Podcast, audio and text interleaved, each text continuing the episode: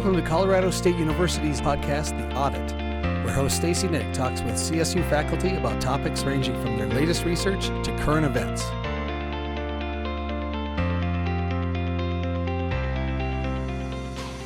Whether it's an Apple Watch, a Fitbit, a Garmin, or even an Oura Ring, wearable health trackers are big business right now, a $54 billion business, in fact. These devices monitor everything from how many steps we take in a day to how many calories we burn during a workout to how well we sleep at night. But does this technology actually encourage better health? Does hearing that little voice declare, "Exercise ring closed," actually motivate people to work out? That's the question Natalie Pennington decided to answer. An assistant professor of communication studies at Colorado State University, Pennington looks at interpersonal communication and the use of communication technology. Pennington teaches classes in interpersonal, nonverbal, and professional communication and persuasion. Currently, she is part of an international team of experts developing public health guidelines for social connection. Her work has been published in journals such as Communication Research and Computers and Human Behavior. Today, she's speaking with us about her recent research on how motivating wearable health trackers really are and the role technology can play in helping or harming our health. Thanks so much for being here. Thanks so much for having me. So what led you to look at wearable health trackers in particular? So this was a really fun project that was a collaboration with a colleague of mine when I worked at the University of Nevada, Las Vegas, Dr. Linda Dam.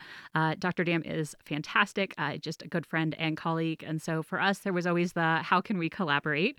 And we were actually working together one day, just both writing, and we both wear Apple Watches. And Linda got a ding on hers that was about a competition with a friend. And I was like, oh my gosh, I don't do that at all. And Linda's like, what? How can you not, with an Apple Watch, I should clarify and say that you can compete with other people, right? You can share are you closing your rings? Who's doing better kind of thing. And I don't do that at all.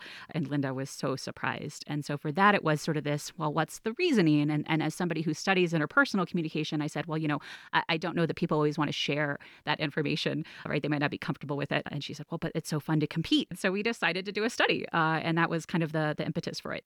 There's no doubt, as I said, that wearable health trackers are really popular. The question is, are they actually good for our health? Do they encourage us to engage in healthier activities? What were your findings? I mean, does my Apple Watch make me healthier? Yeah, that's a fantastic question. And so Linda and I did two studies. We first surveyed a college student population to sort of find out what are those motivating factors.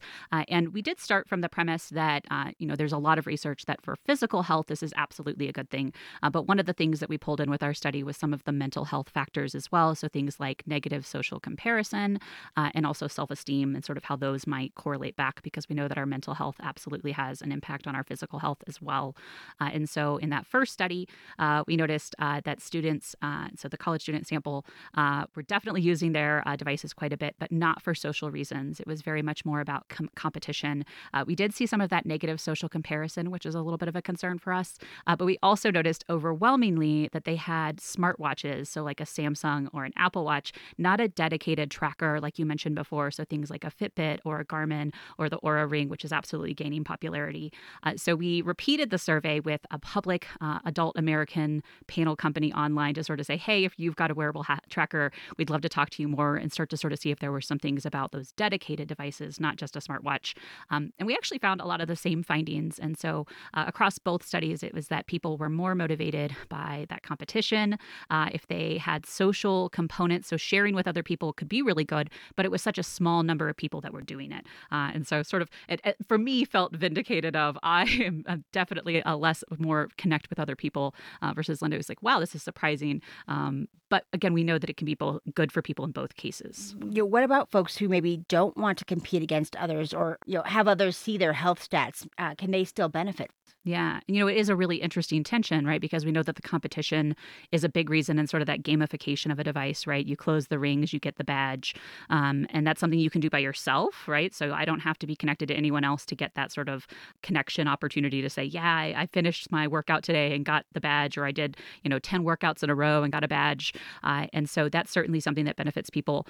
But at the flip side, we said, if you want to connect, there's definitely opportunities. And I think one of the ones that gets lost in there is people assume they have to connect with family and friends, which is certainly one of the easiest opportunities, right? You know the person, but there's actually devices that create the opportunity for you to connect and do like leaderboards with strangers too.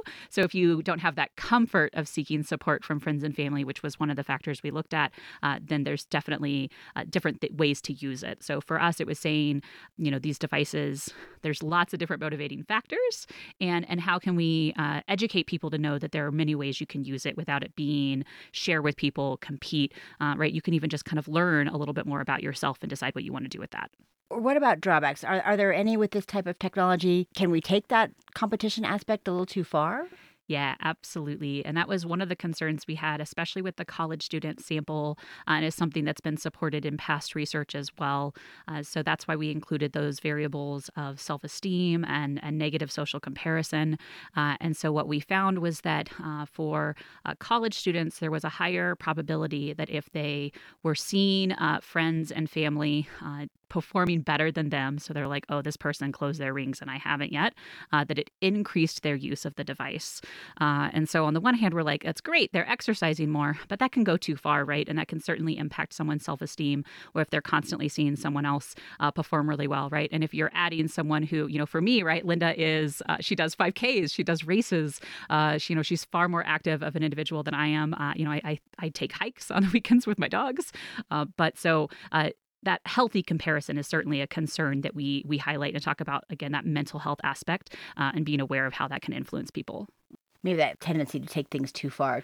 Exactly, right? Mm-hmm. There was, I think I had shared with you a past study, so not our research, but it resonated with me and stuck out, was a story about a girl who had injured herself. And so she wasn't able to do the exercise at the level she had in the past, but was seeing her friends closing their circles and beating her. And it made her want to start exercising again. And you know, it's not healthy yet for you. You want to pause and not take that too far and give yourself a chance to recuperate. Does our reasoning for being more active matter as long as we're being motivated? And I'm thinking about the fact that for me, when I exercise, I have to set my watch so that it knows that I'm doing this, because otherwise it doesn't count. Yeah, it is. It's an interesting one, right? I think that there are many different things that can motivate us. And one of the things that we found in the study was that a lot of people who got these devices in the first place, the motivation was, well, it was a gift. So they actually didn't have a reason to want it. Somebody gave it to them.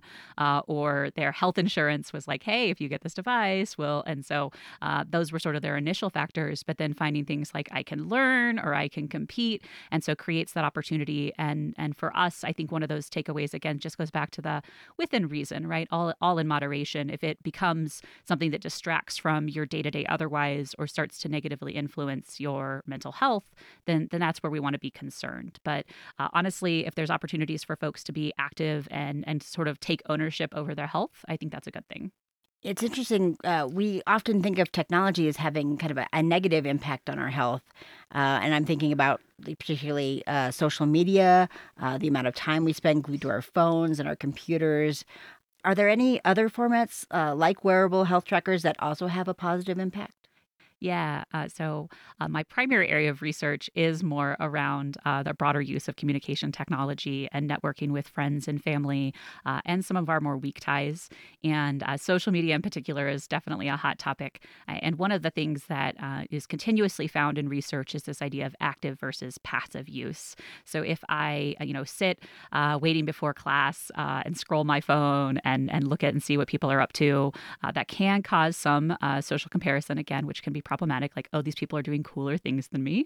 So can potentially have some negative impacts on our health and mental health.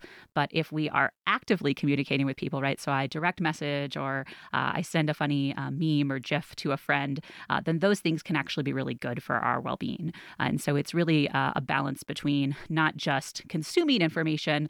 So a good friend of mine who I collaborate with, Dr. Jeff Hall, says empty calories. So I scroll and scroll. I feel like I've connected. I haven't actually connected with anyone. While later, I still kind of feel lonely and sad. And so really making sure that we use technology in active ways can be helpful. And that's where things, again, like texting and phone calls can also be really great outlets for our mental health, which we know sort of spills over into our physical health as well. So you're saying my nightly habit of scrolling right before bed, maybe not good. I already knew that, but yeah, it's one where being smart about it. I tell friends, so let's say you love to scroll TikTok before bed. Well, if you find a funny TikTok, send it to a friend, let them know you're thinking about them, and that sort of helps balance that passive consumption as you're kind of winding down with an active opportunity to network with someone you maybe haven't talked to in a while. Interesting. All right. Well, thank you so much for your time. I really appreciate it. Yeah, thank you so much for having me.